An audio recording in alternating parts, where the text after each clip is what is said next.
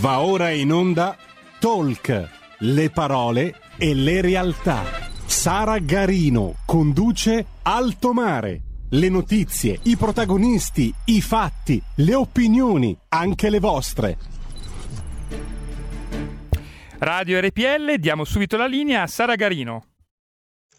Grazie, grazie al nostro Giulio Cesare. Quest'oggi è il timone della regia. Bentrovati, bentrovati a tutti voi per una nuova puntata di Alto Mare. Al solito, brevemente le informazioni tecniche. Potete seguirci sulla web TV scaricando l'apposita applicazione per cellulare sui canali social di RPL e anche sul canale 740 del digitale terrestre. È un canale unico per tutta Italia, non serve che possediate abbonamenti e altre cose particolari, è sufficiente comporre 740 sul telecomando del vostro televisore. Titolo della puntata di oggi, l'altra Cina tra violenze, razzie economiche, falsa diplomazia e propaganda. Su questi pilastri si basa la crescita del dragone cinese. Con chi potremmo parlarne se non con Sua Eccellenza l'ambasciatore Giulio Terzi che è tornato a trovarci ad Alto Mare. Buongiorno Eccellenza. Buongiorno dottoressa Garino, un piacere di essere ad Alto Mare con voi, con i vostri ascoltatori, con RPL e con veramente un contesto di comunicazione libera e eh, fuori dagli schemi del politically correct. Grazie, è un gran piacere. È sempre un infinito piacere, eccellenza, averla con noi ad alto mare, fuori di retorico ovviamente. Lo ricordo al nostro pubblico, l'ambasciatore Giulio Terzi, stato ambasciatore d'Italia in Israele, rappresentante permanente dell'Italia presso le Nazioni Unite, poi ambasciatore negli Stati Uniti, anche ministro degli affari esteri e oggi tra i suoi innumerevoli incarichi è presidente del Comitato Globale per lo Stato di Diritto progetto intitolato a Marco Pannella. Mi fa sempre piacere ricordare questo. Eccellenza. Grazie per questo lungo excursus. Chiaramente Monco, eh, perché se dovessi dire tutto arriveremmo facilmente alle 13 senza esserci addentrati negli argomenti di questa puntata. Eccellenza, cominciamo subito in medias res. Quest'oggi su Il Giornale è comparso un articolo, mi lasci dire, straziante, la storia di quattro bambini uiguri che sono stati separati dai loro genitori, genitori che oggi sono rifugiati politici in Italia. Non indulgo ulteriormente nel racconto di questa storia perché mi fa piacere che lo faccia lei. Ecco, nell'ultimo periodo, grazie anche al suo lavoro indefesso e al lavoro indefesso del Comitato Globale per lo Stato di Diritto intitolato a Marco Pannella, voglio ricordare anche il lavoro di Matteo Angeli e di Laura Hart, finalmente anche in Italia, nonostante tutta la propaganda propalata da Pechino e compagni, da Pechino e dintorni, finalmente si parla, si comincia a parlare e a denunciare in tutte le sedi, poi parleremo anche dei provvedimenti politici in merito, quello che di fatto è un genocidio, quello della minoranza uigura nello Xinjiang. Eh, grazie dottoressa Garino, grazie infinite di questa opportunità di parlare eh, di un caso, un caso sul quale l'Italia non solo può fare la differenza, ma deve fare la differenza. E spiegherò subito perché ci sono delle responsabilità politiche, legali ed etiche dell'Italia su questo caso. Il caso di Mirabar, eh, una signora uigura di nazionalità eh, cinese, fuggita dallo Xinjiang perché eh, parte di una popolazione di 20 milioni di persone perseguitata e eh, costretta non solo a rinunciare alla propria fede, alla propria cultura, alla propria identità, ma in una condizione di genocidio sistematico attraverso i metodi più spaventosamente odiosi della strategia nazista che ben conosciamo, che ha portato all'olocausto ebraico e di altre nazionalità, da altre minoranze durante la seconda guerra mondiale. È una strategia che si basa, questa messa in atto da Pechino contro tutti gli uiguri dello Xinjiang, ripeto 20 milioni di persone, una strategia basata sulla sterilizzazione forzata delle donne, sulla separazione delle famiglie, sul confinamento in campi di rieducazione dei bambini sin dalla più tenera età, bambini sin di pochissimi anni, due, tre anni, che vengono strappati ai genitori messi in centri di rieducazione perché dimentichino la loro, loro famiglia, dimentichino qualsiasi tipo di formazione, di attaccamento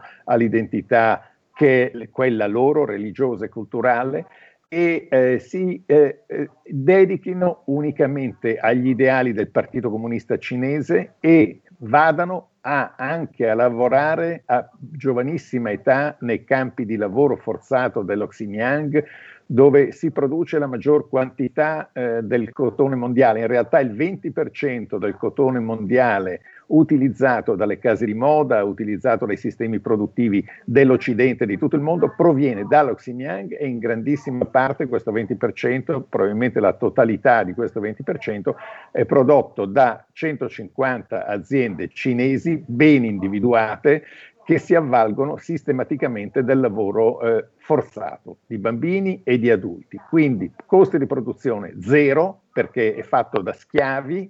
eh, profitti immensi del, del, sistema economico comunista eh, basato su queste 550 aziende, complicità oscene di case di moda, di grandi intermediari, eh, di eh, presenti, di realtà presenti nel mondo della produzione della finanza sul mercato globale che sfruttano il lavoro forzato, schia- lo schiavismo che eh, pensavamo scomparso dal, dalle nebbie, dal profondo del, dell'Ottocento fino a metà Ottocento, ecco lo schiavismo lo ammettiamo, facciamo finta di non vederlo e oggi in questa, in questa, forma terribile che riguarda 20 milioni di uiguri, di cui circa 2 milioni nei campi di concentramento e di lavoro forzato.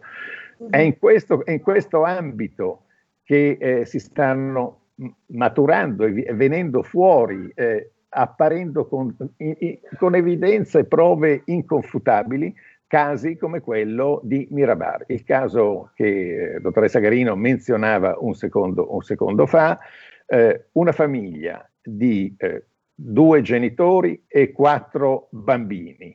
Eh, I genitori sono dovuti scappare pensando di essere, perché erano in pericolo eh, di vita evidentemente, e hanno pensato che lasciare temporaneamente alle cure eh, di un parente stretto i quattro bambini affinché si potessero avere rapidamente le condizioni per il ricongiungimento familiare, sono scappati in Italia ed hanno ottenuto in Italia lo status di rifugiato politico. Intendiamoci, qui parliamo di un caso eh, che eh, non ha nulla a che vedere con i problemi di finti rifugiati politici, di immigrazione clandestina, eh, di speculazioni economiche fatte sugli immigrati, eccetera. Questo è un caso di eh,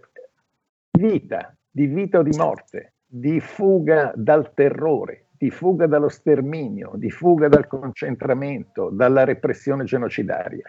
E questi due genitori sono... Mi scusi di scelte impossibili e drammatiche, dato che questa mamma ha dovuto lasciare i quattro figli più grandi per poter eh, partorire, per poter dare alla luce un altro bambino, dato che nello Xinjiang in Cina volevano farla abortire in questa politica scellerata di, di controllo delle nascite che citava lei poc'anzi.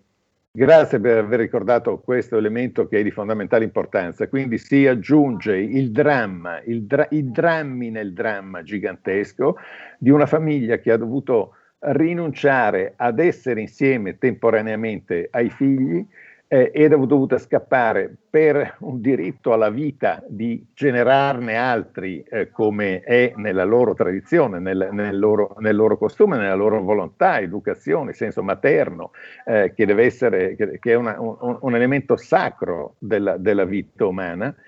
per poter eh, lottare ed affermare questo diritto alla maternità Mirabar è scappata in Italia col marito. Ecco, questo è l'inizio della vicenda. Da tre anni si trova in Italia come rifugiato politico e stanno cercando disperatamente, appunto col sostegno eh, del, della famiglia che è rimasta nello Xinjiang in Cina, di avere qui eh, i, questi quattro bambini eh, minori. Cos'è successo? Perché questo è il caso denunciato da Gian Michalessin eh, sulla prima pagina del giornale oggi e credo che è una eh, situazione che sarà ripresa. Sono veramente, eh, veramente impressionato dalla, dalla sensibilità eh, di RPL di alto mare nell'affrontare un tema, eh, un tema come questo. Eh, questo caso eh, ha una sua importanza, è sicuramente parte di migliaia di casi documentati in altri paesi, in altri paesi europei, occidentali, in America, in Australia, in paesi asiatici. Ma qui abbiamo eh, una famiglia, una coppia di persone che sono rifugiati politici in Italia e che ai sensi della Costituzione italiana hanno il diritto di avere i loro bambini ricongiunti con il nucleo originario. E invece no. E invece questi bambini eh, sono stati portati per 2000 miglia da Pechino, dallo Xinjiang, da un giro incredibile che hanno fatto, sono stati portati al consolato di Shanghai, da dove eh, era naturale, per una serie di motivi amministrativi e burocratici, che ottenessero la protezione consolare dell'Italia e l'immediato invio eh, in Italia sotto garanzie date dal governo italiano. E invece arrivati alla porta del consolato, da quanto risulta, da testimonianze dirette, è stato detto loro, l'Italia non può fare niente. L'Italia non può fare niente? Né niente nel garantire un diritto costituzionale di cittadini stranieri che godono, se rifugiati politici sul territorio nazionale, esattamente degli stessi diritti degli italiani, dei cittadini italiani, in base a tutte le convenzioni esistenti, ma ancora di più, non soltanto in base alla, conf- alla Convenzione di Ginevra sullo status dei rifugiati politici, ma in base a degli articoli della Costituzione che sanciscono, come sapete, Costituzione è la Grundnorm, la norma fondamentale fondamentale di tutte le leggi italiane. E, noi, e viene invocata, viene invocata a tutto campo, la gente eh, si sprofonda nel dire quanto è straordinaria la Costituzione italiana. E poi c'è una situazione in cui l'affermazione di un principio fondamentale della Costituzione italiana deve essere attuato e al, ai cancelli del consolato di Shanghai si alzano le mani, non possiamo fare niente. Ora, su questo eh, io credo che quanto ha rilevato eh, Michele Sin sul giornale quanto ha rilevato Sara Garino qui eh, in questa trasmissione stiamo, eh, di cui stiamo parlando richiede un'indagine approfondita, chiede innanzitutto un'azione molto energica dell'Italia affinché questa violazione, questa violenza, questo oltraggio al governo italiano e alla nostra Costituzione da parte delle autorità cinesi nel continuare a bloccare, ma anche eh, questo oltraggio da parte, forse se è vero questo episodio al consolato di Shanghai, un oltraggio anche al, no, non soltanto all'umanità, al buon senso e tante chiacchiere che si possono fare, ma a principi costituzionali e legislativi normativi di obbligo del nostro Paese, di impegno internazionale anche nei confronti del resto della comunità internazionale a risolvere questo caso, si deve avere in Parlamento una risposta del governo su cosa sta accadendo su questa vicenda, su cosa il governo sta facendo da tre anni, sui passi circostanziati che noi, ci aspe- noi gruppo eh, nel quale mi permetto di comprendere organi di informazione indipendente come quello che mi ospita oggi, abbiamo il diritto di chiedere al governo, che ha la responsabilità politica, cominciare dal Ministro degli Esteri, dal Presidente del Consiglio e tutti i vertici istituzionali, di dirci cosa è stato fatto e cosa sta facendo e come si intende agire per risolvere questa vicenda. Ed è una eh, coincidenza temporale, poi neanche tanto coincidenza temporale, eh, che eh, questo episodio, questo episodio, molto di più, questa pagina terribile di storia che riguarda dei rifugiati politici, che noi non, fino adesso, che le nostre istituzioni non sono in grado e addirittura forse non hanno neanche voluto tutelare e proteggere come dovevano, non è una, una, circostanza fortuita il fatto che in Parlamento domani vengano presentate due importanti risoluzioni parlamentari.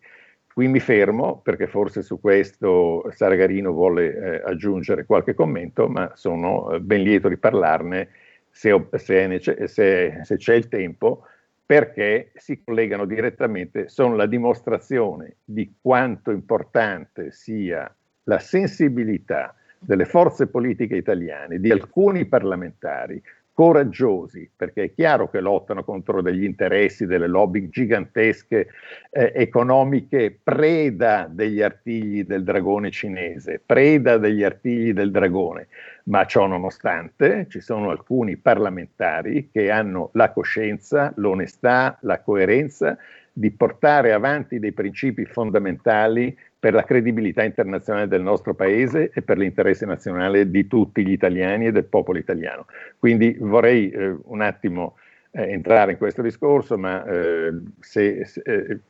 dire brevemente di quali risoluzioni parlamentari, di cosa si tratta, di cosa contengono. Grazie. Certamente, Eccellenza. Se mi consente, solo vorrei sottolineare un passaggio del suo intervento, oltre allo sfregio di tutta la normativa che ci ha citato, c'è stato anche e soprattutto lo sfregio, lo ricordava lei poc'anzi, dell'umanità, lo sbattere la porta in faccia a fronte di un mero cavillo burocratico a quattro bambini, a quattro minori che da anni non vedono i loro genitori, non vedono la loro famiglia, che adesso sono stati confinati, sono stati messi in prigionia, in cattività, perché poi alla fin fine di questo si tratta, in un orfanotrofio di Stato dello Xinjiang.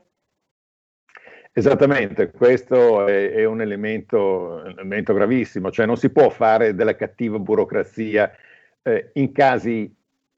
umanitari così macroscopici, difendersi eh, dietro al fatto che non c'era un visto definitivo su un documento quando neanche quel documento avrebbe dovuto essere richiesto, credo che perché era evidente che se si va a chiedere il permesso di espatriare dei bambini che sono destinati a dei campi di sterminio, di campi di sterminio praticamente perché di questo si tratta, ma immaginiamo eh, sarebbe stato come se eh, una, una, persona scesa dal cielo andasse eh, da, da, Himmler eh, durante la seconda guerra mondiale a chiedergli il certificato per far partire eh, una nave piena di eh, destinati ad Auschwitz, ad Dachau o a Treblinka. Eh, sarebbe, è, una cosa che assolutamente non fa senso, contrasta col principio di tutela umanitaria dei rifugiati politici.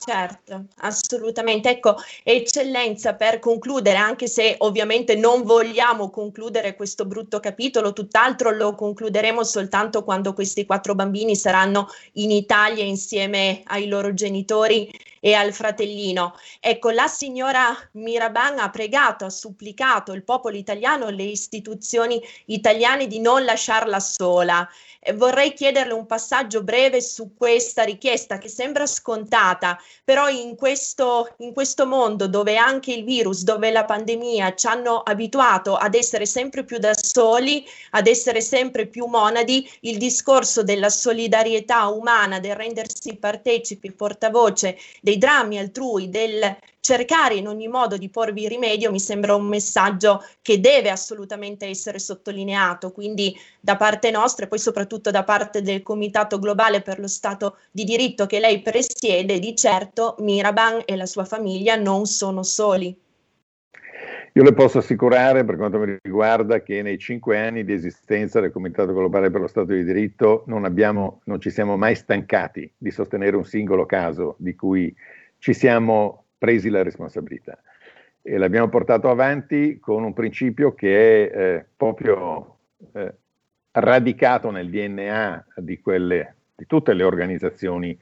del Partito Radicale Non Violento eh, Transnazionale Transpartito, che era quello di Marco Pannella, che eh, la vita, salvare una sola persona vale di più di qualsiasi altra eh, grande conquista sul piano delle relazioni internazionali, del emanare un comunicato, un appello, eh, affermare dei principi di fondo che poi non trovano una rispondenza diretta tante volte che vengono ignorati. Noi non abbiamo eh, mai eh, lasciato qualcuno indietro, eh, abbiamo sempre dato voce ai più deboli nelle, nei loro casi specifici e anche nelle, nei gruppi eh, che, che, sono, eh, che sono, cadono in situazioni così per eh, problemi geopolitici, per violenze de, enormi, vediamo adesso quello della Birmania, dove è un altro tema sul quale siamo molto attivi, ma Non siamo dei Don Chisciotte, ci rendiamo perfettamente conto che per risolvere eh, questi problemi occorre il sostegno politico, occorre la grande forza della gente, eh, della gente normale, della gente che non gira la faccia dall'altra parte, quando eh, c'è il ferito sulla strada, quando c'è qualcuno che viene aggredito e che con ragionevole utilizzo dei, me- dei mezzi del ricorso alle istituzioni cerca di contribuire a eh, risolvere o ad attenuare questi problemi. Quindi eh, per questo il tema di Mirabar si eh, colloca esattamente nell'azione parlamentare che dicevo prima di alcune forze politiche e di alcuni rappresentanti del popolo italiano eletti in Parlamento, nella fattispecie alla Camera dei Deputati, perché ci sono due mozioni presentate da onorevole Formentini eh, della Lega da una parte e eh, dico da una parte e dall'altra per distinguerle perché evidentemente stanno dalla stessa parte del centrodestra e dall'onorevole Del Mastro di Fratelli d'Italia eh, che vanno esattamente nella stessa direzione. E la direzione è, è quella, eh, sono calendarizzate per domani, saranno, discuss- saranno discusse, è di chiedere al governo in termini molto espliciti e molto fermi la condanna del genocidio che viene perpetrato nello Xinjiang da parte delle autorità della Cina comunista guidata dal presidente Xi Jinping e dal Partito Comunista Cinese. Questa richiesta è una richiesta ferma, esplicita di agire in tutte le sedi internazionali, eh, in tutte le sedi internazionali perché eh, si riconosca così come hanno fatto il Parlamento degli Stati Uniti, il governo degli Stati Uniti, il Parlamento eh, del Canada, eh, il Parlamento olandese, co-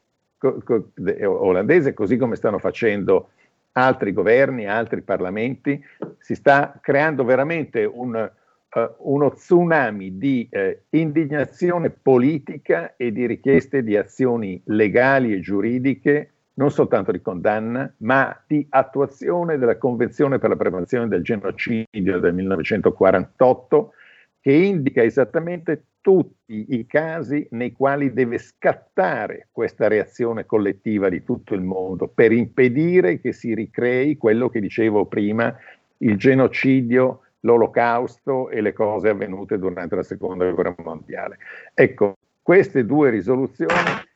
ricordano, ricordano tutte le precedenti decisioni parlamentari di altri paesi, chiedono che l'Italia perlomeno si conformi, non è stata la prima, ma perlomeno che si, inse- che, che si inserisca in, questi, in, questa, in, questa, tendenza eh, che, che, sta diventando universale, di, di, universale, del mondo occidentale, delle democrazie libere, perché poi è chiaro che gli stati che, eh, gli stati che, che utilizzano la pena di morte come se fosse un, o, o, o, l'eliminazione politica dei dissidenti e degli oppositori, è chiaro che no, non stanno su questo carro, ma eh, che ci sia una condanna chiara del genocidio, che questa condanna comporti delle conseguenze economiche forti per le aziende che continuano ad avere a che fare con produzioni eh, di, eh, del lavoro forzato. Ci sono 150 aziende cinesi, dicevo, che lavorano nello Xinjiang, ma ce ne sono molte centinaia eh, occidentali che eh, utilizzano queste cose. Ecco, le due risoluzioni puntano a creare, a a mobilitare rapidamente anche il mondo economico con una sensibilità completamente diversa. Ecco, gli ascoltatori forse ignorano che i cinesi, che il governo cinese, soltanto a sentir parlare di due,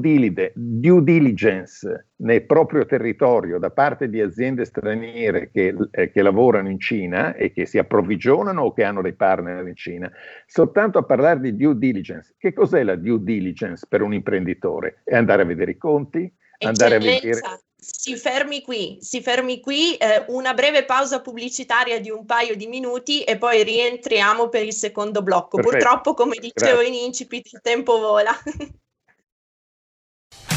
Porta con te ovunque RPL la tua radio. Scarica l'applicazione per smartphone o tablet dal tuo store o dal sito radiorpl.it.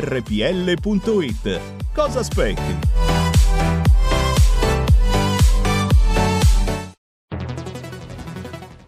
Dal 1849 Brescia è la leonessa d'Italia perché Brescia, i bresciani e le aziende bresciane non mollano mai. La Sargom di Rodengo Saiano Brescianissima è sempre più forte per vendere, lavorare e trasformare articoli gomma plastica tecnico-industriali. Alla Sargom, via Gaetano Bertoli 15 Rodengo Saiano, Brescia, troverete nylon, derlin, PVC, silicone, Vulcolan, plexiglass, policarbonato sia in semi lavorati che in prodotti finiti a disegno cliente. Grazie Brescia. Da Sargom, Rodengo Saiano, Brescia.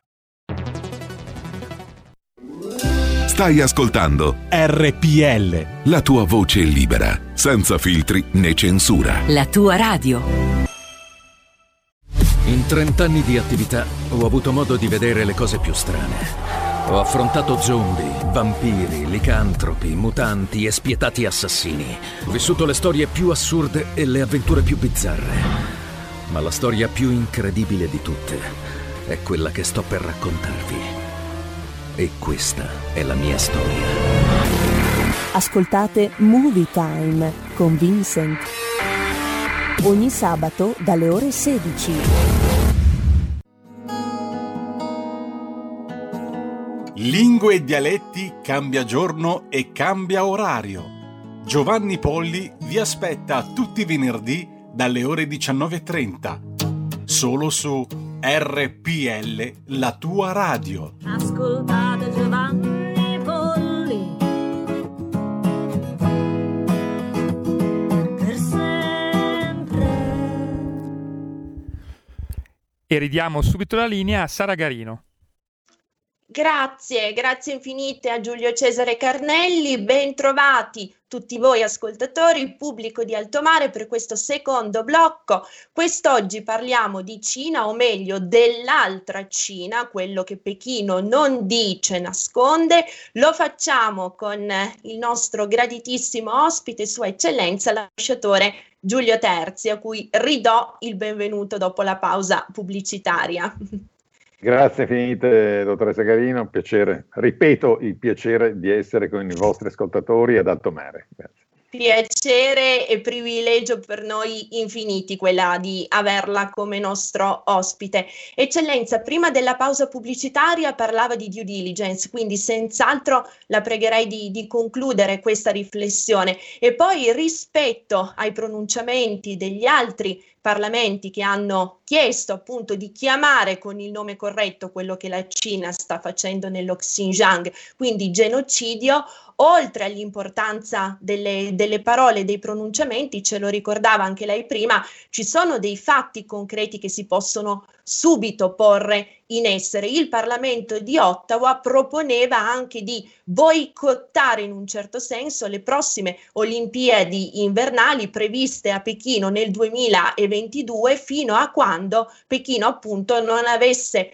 ottemperato a tutte le tutele che il diritto internazionale prevede per, per le minoranze, in generale per le persone, eccellenza. Ma certo, vede, il problema del lavoro forzato, che è documentato su vasta scala e che ha tutte le caratteristiche del genocidio, perché ancora qui è bene eh, un attimo sottolineare, perché si, si trascurano eh, queste cose.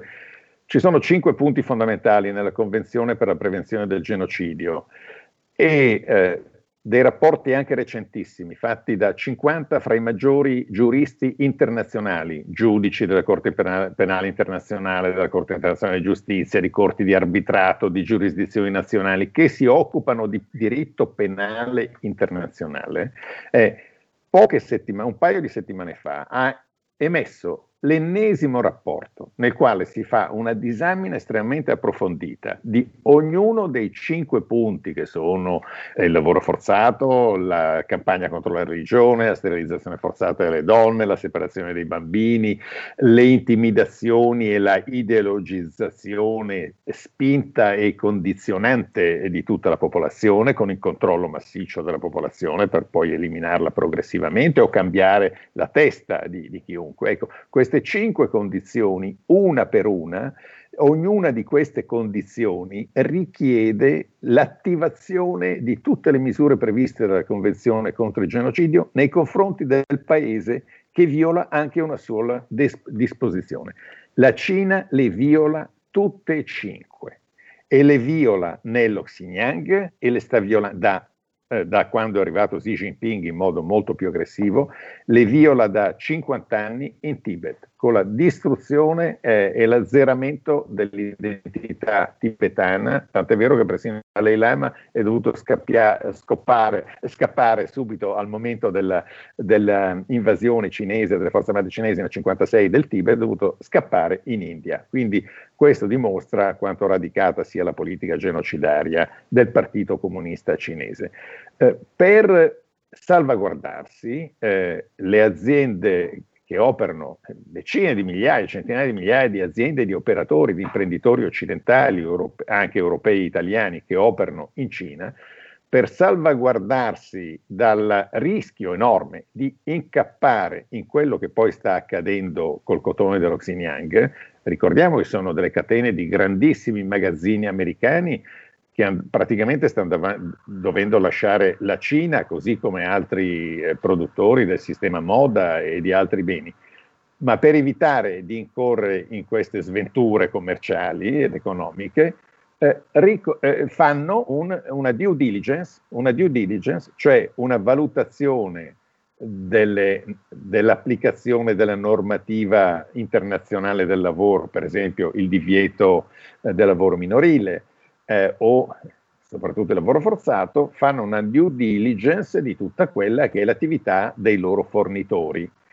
E la due diligence è una cosa che riguarda anche la contabilità, il falso in bilancio, eh, riguarda la, il riciclaggio eh, finanziario, il rispetto delle norme penali e, e, e, tante altre cose. È normale per un operatore fare queste operazioni attraverso i propri commercialisti. Ecco, perché è così incredibile quello che sta avvenendo, perché anche soltanto menzionare o l'ipotesi che un'azienda straniera operante in Cina faccia un'attività di verifica di quello che è la realtà del fornitore, provoca delle reazioni incredibili, spropositate, violente e fa, con, e, e fa sì che le autorità cinesi buttino praticamente fuori dal mercato cinese qualsiasi azienda che si permette di andare a vedere se c'è un falso in bilancio o se c'è uno schiavo che lavora per il fornitore. Ecco, questa, quindi la, in Cina due diligence non si può fare. Voglio dire, questo è una cosa, fra l'altro, che non riguarda soltanto il lavoro minorile, perché nel momento in cui uno si leva qualsiasi salvaguardia di potersi tutelare eh, nei, nei, confronti anche di partner cinesi, che non è che siano proprio tutti gli angeli scesi dal cielo, cioè eh, in qualsiasi sistema fra un miliardo e mezzo di persone c'è anche qualcuno che vuole dare la fregatura. Ecco, andare a vedere se qualcuno vuole dare delle fregature, eh, sotto qualsiasi profilo, in Cina è proibito. Quindi è ancora, eh, è, è, come se non bastasse, è come se non bastasse. Questi eh, veramente contratti capestro che si infliggono sempre di più alle aziende straniere che operano in Cina. E queste, non so, chiamiamole forche caudine, pressioni continue sugli operatori stranieri in Cina emergono anche, anche sono, vengono fuori come funghi da tutto, da tutto, questo bosco incredibile, ignoto, di terra ignota, che noi crediamo occidentali, i nostri imprenditori credono di conoscere il mercato cinese, la realtà cinese, ma sono ben lungi. Innanzitutto, anche se lo conoscono, ogni giorno c'è una nuova legge sulla sicurezza nazionale che modifica eh, la realtà di partenza nella quale ritenevano di operare ma soprattutto emergono, dicevo, come funghi delle cose che sono devastanti, lasciatemi dire, veramente devastanti per gli imprenditori e anche i semplici visitatori del paese. Qualche giorno fa, e ne ha parlato Repubblica in un paio di articoli, ne hanno parlato moltissimo gli organi di informazione internazionali, in particolare ABC, la stampa australiana, la stampa americana, è, emesso, è, è uscito un rapporto, eh, un rapporto molto documentato da Shanghai, dal, eh, eh, è, è, stato un hackeraggio, hackeraggio incredibile che anche in Cina avvengono hackeraggi da parte, eh, di, eh, da parte di operatori sul web che sono eh, a favore dei diritti umani, non il contrario, perché noi siamo abituati a, alle, alle, infiltrazioni di hacker che vogliono destabilizz- destabilizzare la democrazia liberale. Ma qui ci sono anche degli hacker, per fortuna, che vogliono tutelare la dignità umana in una realtà così dura come quella cinese. È stato hackerato, sono stati hackerati i server dello Shanghai Public Security Bureau, del centro della sicurezza eh, territoriale di Shanghai e sono stati raccolti, eh, raccolti degli elenchi e delle quantità di informazioni, eh, quantità di informazioni estremamente documentate eh, di schedatura, di schedatura di stranieri che hanno a che fare con la Cina. Certo, sono schedature che eh, hanno l'alibi di voler lottare contro la dissidenza uigura ma è soltanto un alibi e comunque anche questo è un alibi ignobile che sarebbe certo. assolutamente inaccettabile, ma queste schedature riguardano eh, decine di migliaia di stranieri eh, di, ogni, eh, di, ogni, nazionalità, riguardano anche degli italiani, degli mm. imprenditori italiani, eh, ci sono persone, eh, eh, riguardano delle aziende. E ne faccio alcuni, alcuni esempi veramente calzanti per dirne eh, dei dirigenti di vertice di società come Telstra, eh, attivissime nell'innovazione, eh, i consultant per la sicurezza che lavorano per NBN, eh, un grande produttore di armi da sparo, eh, dei partner, della, della, della, dei, dei, dei, titolari della società di consulting Ernest Young,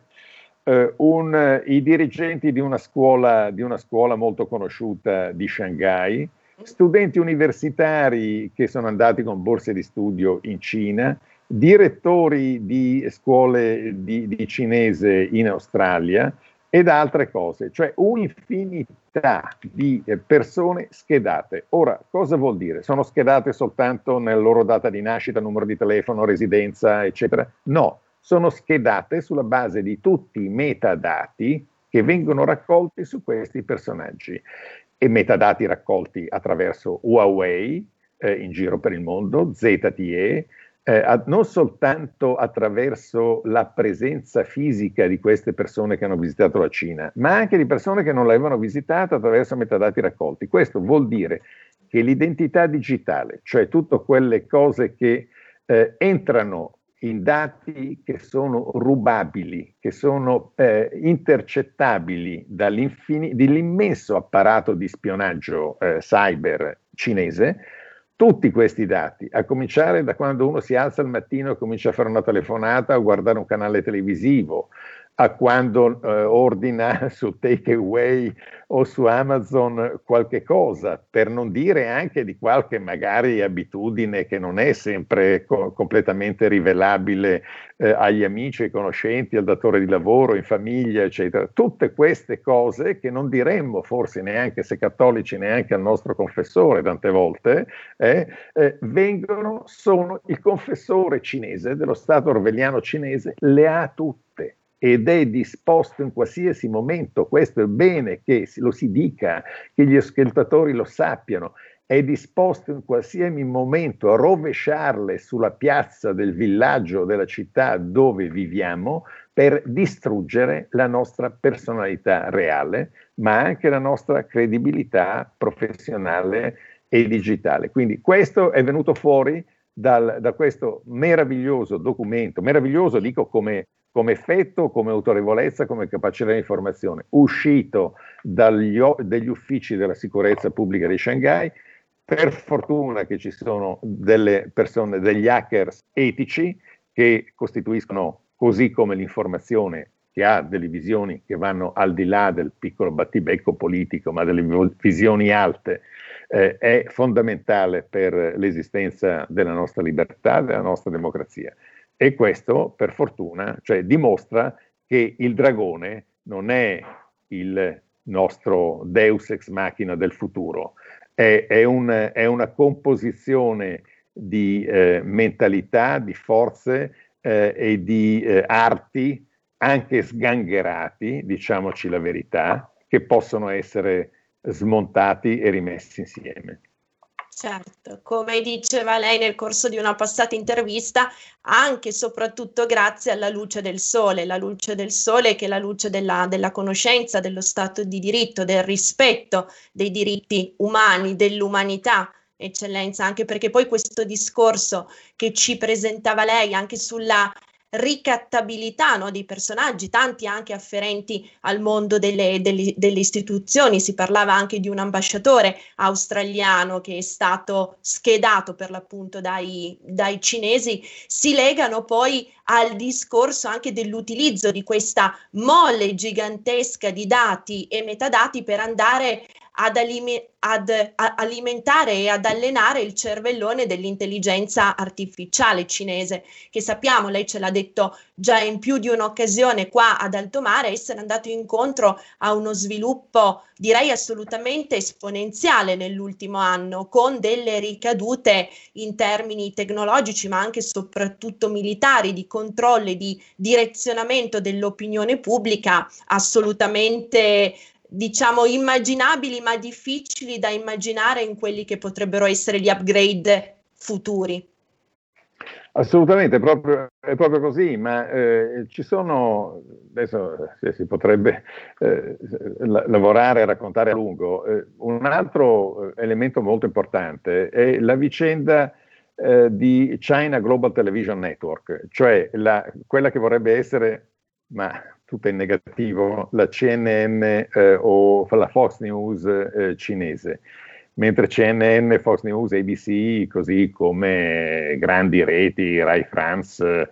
eh, e tante altre reti europee non entrano nella televisione pubblica italiana per eh, amor di patria, ma eh, eh tante altre reti sono, e la BBC, sono delle bandiere di libertà, cioè certo. va, vada qualcuno a chiedere alla BBC di passare una velina sue, sui suoi notiziari, eh, un politico, cosa che è invece abituale in altri, in altri paesi purtroppo, eh, e, e, vede cosa succede, eh, o, o, alla CNN. È stata eh, ostracizzata dalla Cina proprio per aver disvelato queste eh, nefande pratiche genocidarie nello Xinjiang e soprattutto la separazione dei bambini dalle, dalle famiglie.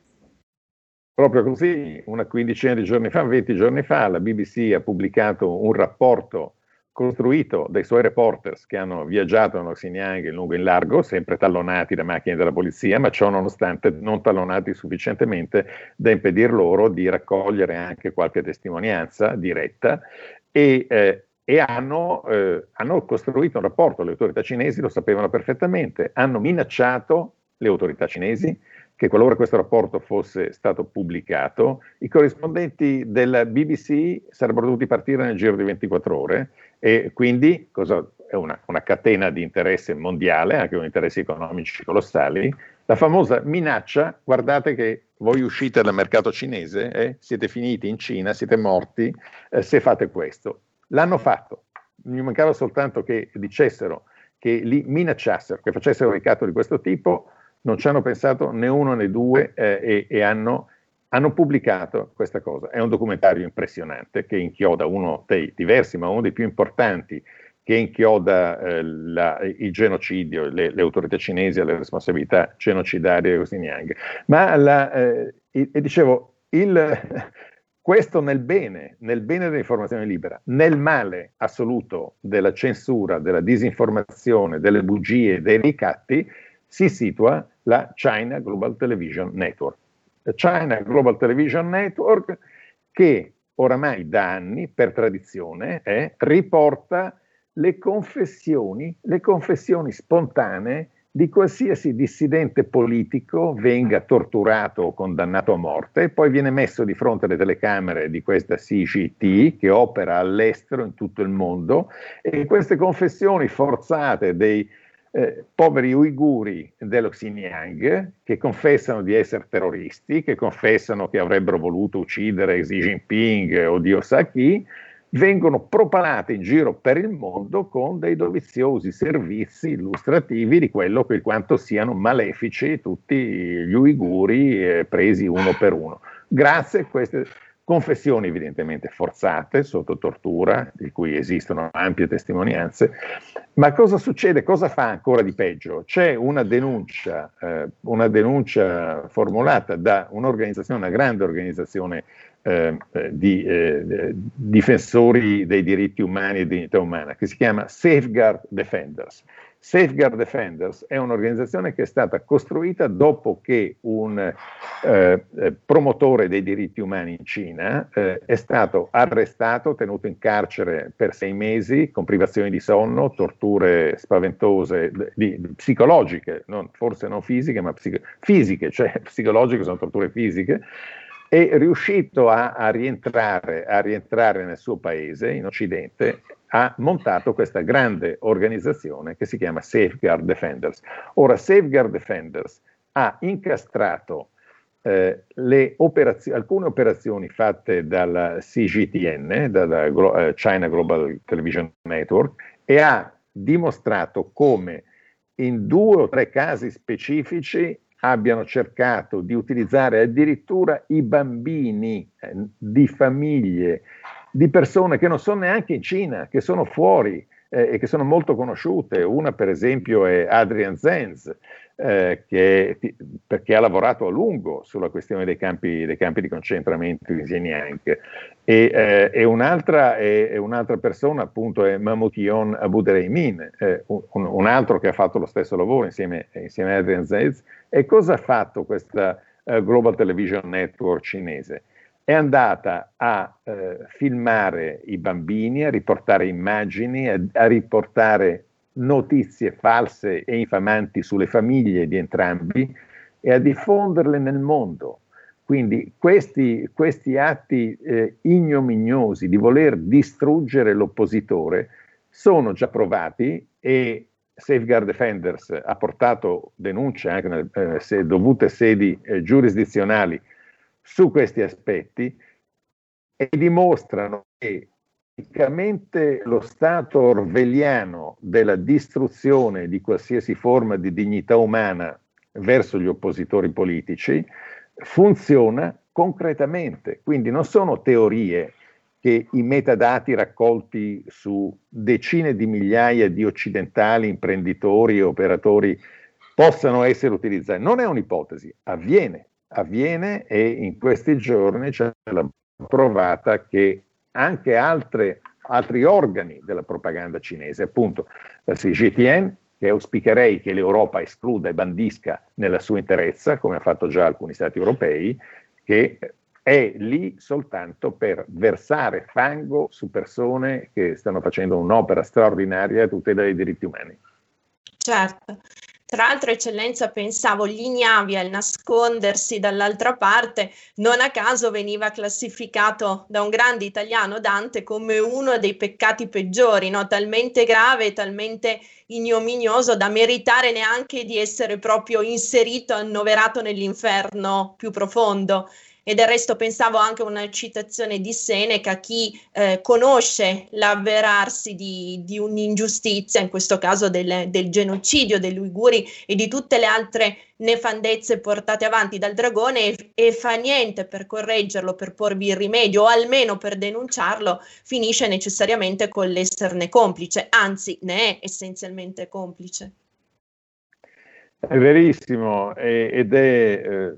Dante eh, aveva una visione generale del mondo che è straordinariamente attuale oggi e che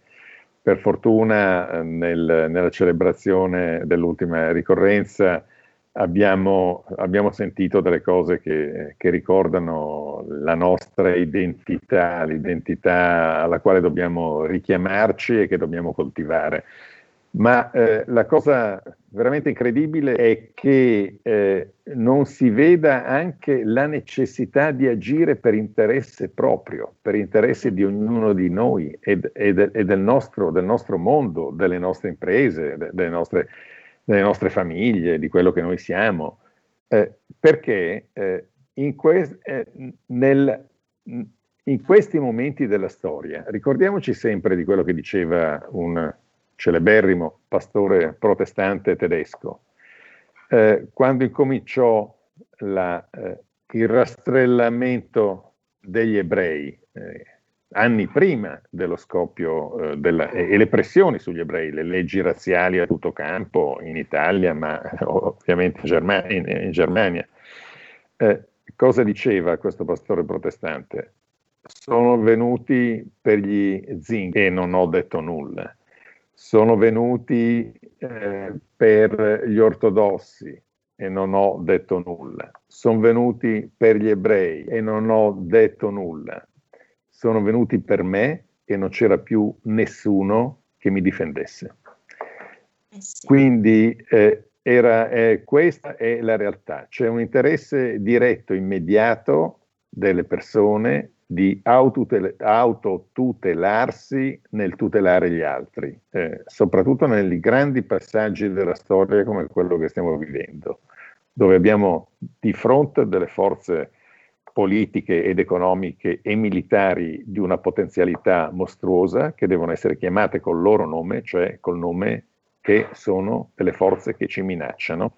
alle quali noi abbiamo le, non solo gli interessi, ma anche i mezzi per reagire. Abbiamo i mezzi per reagire perché c'è la volontà politica di tante persone. Ci sono più di 200 parlamentari in giro per il mondo, in posizioni estremamente significative, che fanno parte dell'alleanza interparlamentare sulla Cina, che ragionano in questo modo. Ci sono tanti governi, sono delle, c'è l'Alleanza Atlantica, c'è l'Unione Europea quando si sveglia eh, periodico, di tanto in tanto dal suo torpore eh, che è la condizione abituale nella quale, ne, nella quale sembra, eh, sembra, portare avanti i suoi giorni, ma qualche Quando volta... non anche, alza platealmente bandiera bianca anche di eh, fronte eh, al dragone, abbiamo visto Borrell eh, qualche settimana fa. Quello, quello, è stata, quello, è stata, una cosa incredibile, si dimentica... Eh, Ashton, Cathy Ashton, eh, Federica Mogherini, eh, Jorge Borrell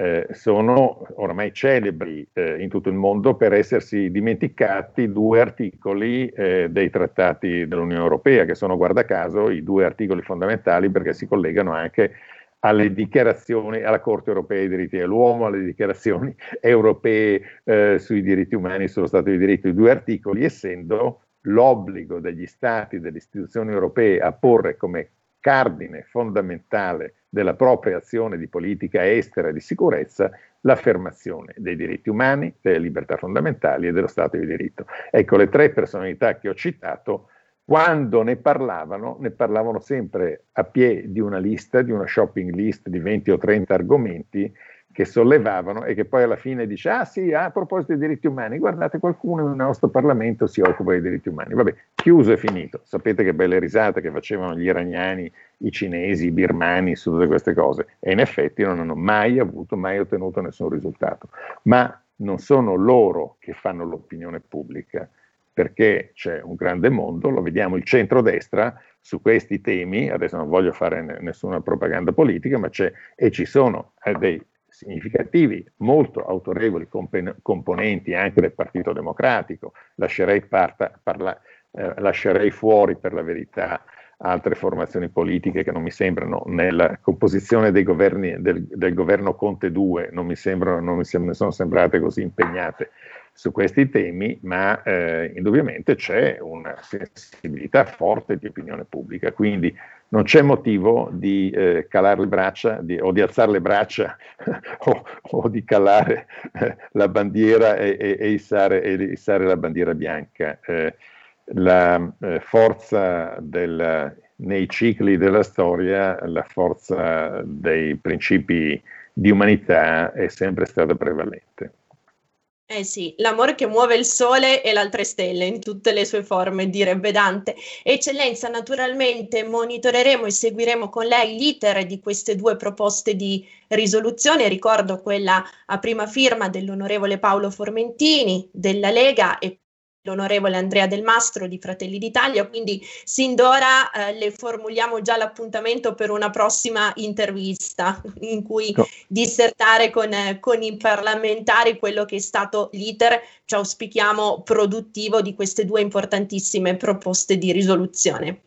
Grazie eccellenza, purtroppo siamo giunti alla fine del tempo a nostra disposizione, purtroppo non è infinito, magari lo fosse perché con lei potremmo discutere e riflettere assolutamente all'infinito, ma le diamo appuntamento per, per, per, una prossima puntata, eccellenza, sin d'ora. La ringrazio moltissimo, ringrazio gli ascoltatori e grazie ad Alto Mare RPL per la graditissima ospitalità. A presto. Grazie mille. Grazie naturalmente al nostro Giulio Cesare al timone della regia, a tutti voi che ci avete seguito. Come dico sempre, siate i vostri sogni e buon proseguimento con i programmi di RPL. Avete ascoltato Alto Mare.